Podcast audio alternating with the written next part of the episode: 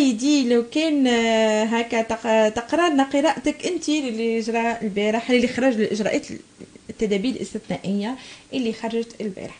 فما برشا يقول لك هذا انقلاب جملة على الشرعيه وخروج عن الدستور ودرسنية. فما اللي يقول لك لا نحن في الدستور ونحن قاعدين آه، فقط هي تدابير استثنائية لكن اللي قلق شوية اللي هي ما فيهاش محدودة بالزمن. طبعا لدينا الآن آه، جهتان تتصارعان في تونس. جهة الرئيس قيس سعيد. وجهة الأحزاب التي كانت تمارس الحكم وتضررت من هذه الإجراءات. بطبيعة الحال لا نريد أن نغوص في المسائل التقنية الفقهية القانونية التي كل طرف يقدم بوجهة نظر معاكسة تماما ويقدم الحجاج. الثابت الآن أننا في تونس إزاء مرحلة جديدة. ما قام به الرئيس قيس سعيد يوم أمس أنا في تقديري الشخصي. صحيح ان أنه قراءة متعسفة جدا للنصوص الدستورية. ماذا يريد أن يفعل قيس سعيد؟ يريد أن يوجد غطاء قانوني لإعادة هدم لهدم المرحلة السابقة وإعادة بنائها.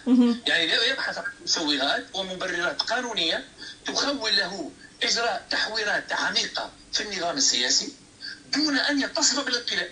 الشق الآخر الآن يعتبر أن أي تعسف في تأويل النصوص القانونية هو انقلاب هو ممارسه يعني انقلاب على الدستور. بين هذا وذاك هنالك مسائل أساسية يجب أن نستوعبها. لا يمكن للطرف المعارض لقيس سعيد أن ينكر أن فترة عشر سنوات بتطبيق الدستور الحالي وبتطبيق ما أنجزوه في البرلمان لا يمكن أن نتحدث عن نجاح للتجربة الديمقراطية في ظل الوصول بالدولة إلى مرحلة الإفلاس. يعني كل التجربة الديمقراطية طيلة عشر سنوات أن انتهت إلى مرحلة تفليس الدولة ومراكمة ديون ثقيلة على أجيال مقبلة والفشل الاقتصادي انعكس بالضرورة على التجربة السياسية. يعني ما, ما هو ما هي ضرورة الإصلاحات السياسية؟ الإصلاحات السياسية من أجل أن توفر العيش الكريم والرفاه والسعادة في المدينة الإنسانية، لم يتحقق هذا، يعني عملية تمرد قيس سعيد بالأساس هي هو هو تمرد على تلك الحصيلة والدعم الشعبي الذي حصله ومكنه ومكنه من إجراء ما من اتخاذ تلك الإجراءات الصارمة يا امس لأنها إجراءات في, في الأصل. يتم تأخرت كثيرا يجب أن نقول هذا. طبعا طبعا. عادة حين يقع تحول سياسي. بالمفهوم اللي يتحدثوا عليه خصوم قيس سعيد أي بالمفهوم الإنقلابي. حين يقع انقلاب في أي دولة مباشرة يتم تعطيل الدستور وحل البرلمان. ما حدث في تونس؟ ان أن لسنا إزاء انقلاب بكل ما فيه. يعني ليس ليس لدينا قائد عسكري. جاء من شكله عسكرية ومعه قوة عسكرية على ظهر دبابه وأحتل مرافق الدولة. لدينا هنا رئيس جمهورية منتخب انتخاب شرعي ولدينا برلمان منتخب انتخاب شرعي كذلك. جزء من هذه السلطة التي كانت قائمة تمردت على على الوضعية السياسية السائدة. ونجح في ذلك يعني يمكن أن نصف ما حدث بأنه شيء يشبه الانقلاب على ما كان سائدا وليس في ذلك عيب. يعني حتى نصفه أنا كتبت مقالة بعد يومين مما من من 25 جويلية يقول لا ضرر في أن نعتبره انقلابا على ما كان سائدا. لأنه ماهوش انقلاب عسكري من خارج المنظومة السياسية. هذا جزء من المنظومة السياسية. التي بنيت على تفكيك الدولة. يعني المنظومة السياسية السابقة قامت على تجزئة السلطات وتشتيتها وكل حزب يحكم مربعا. وصلنا في مرحلة من المراحل أختي العزيزة انه كل وزير هذا مثلا افاق تونس والوزير الآخر من تحيا تونس والوزير الآخر من ماذا كل وزير يحكم آه، مربعا من مربعات السلطة. يتجبر فيها يطغى فيها يتصرف كما يحلو له. يعني السلطة كانت مجزأة ومقسمة وهذا الذي هدد كيان الدولة وهذا الذي أصاب مرافق يعني مرافق الدولة بالانتكاسة الحقيقية. الذي حدث يوم أمس ولا يجب أن ننكره أن قيس سعيد الآن استولى على كل الصلاحيات التشريعية والتنفيذية. وأنا أعتبر أنه قريبا جدا سيقوم بالاستيلاء الآن على السلطة القضائية. وأعتقد هذا لأنه لا يمكنه أن يجري أي اصلاحات دون أن يخضع القضاء. صحيح أن هذا يتعارض مع كثير من الأفكار الديمقراطية لكن يجب أن نناقش ونجادل. هل إن تجربة تجربة الديمقراطية التي كنت أعتبرها أنا ديمقراطية فساد لأنها كانت تشرع للفساد وتبرر الفساد وتحمي كبار الفاسدين على رئيس قيس سعيد الآن. حين يجمع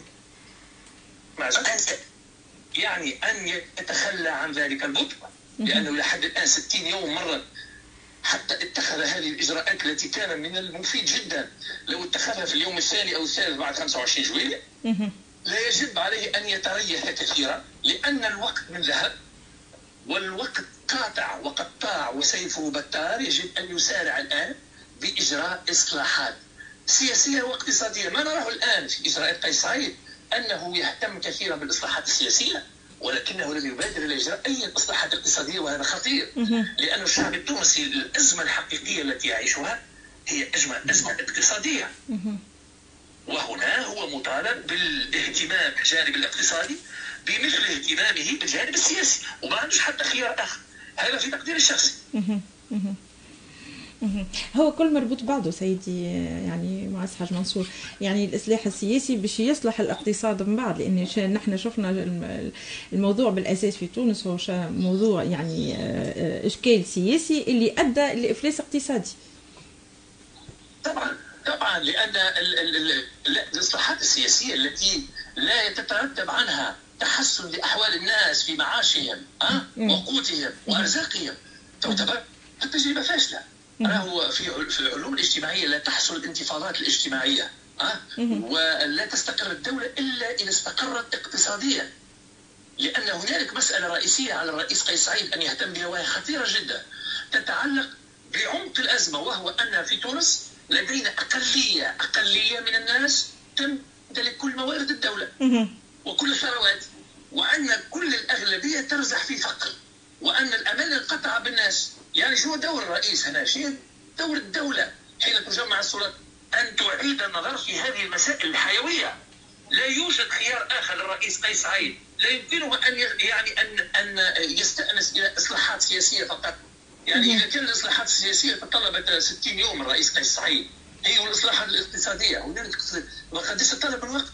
الناس أنا أعتقد أنه ليس بإمكانهم أن ما عندهوش مزيد من الصبر. ما فماش مكان للصبر في المسألة الاقتصادية. أنا عايش في تونس أختي الكريمة. وأنا نقول أنه حال الأسواق وارتفاع الأسعار بشكل مخيف يهدد حتى التجربة التي سيترأسها قيس سعيد يعني عليه أن ينتبه لهذا ذهبت خرجت من الإصلاحات السياسية التي قام بها يوم أمس.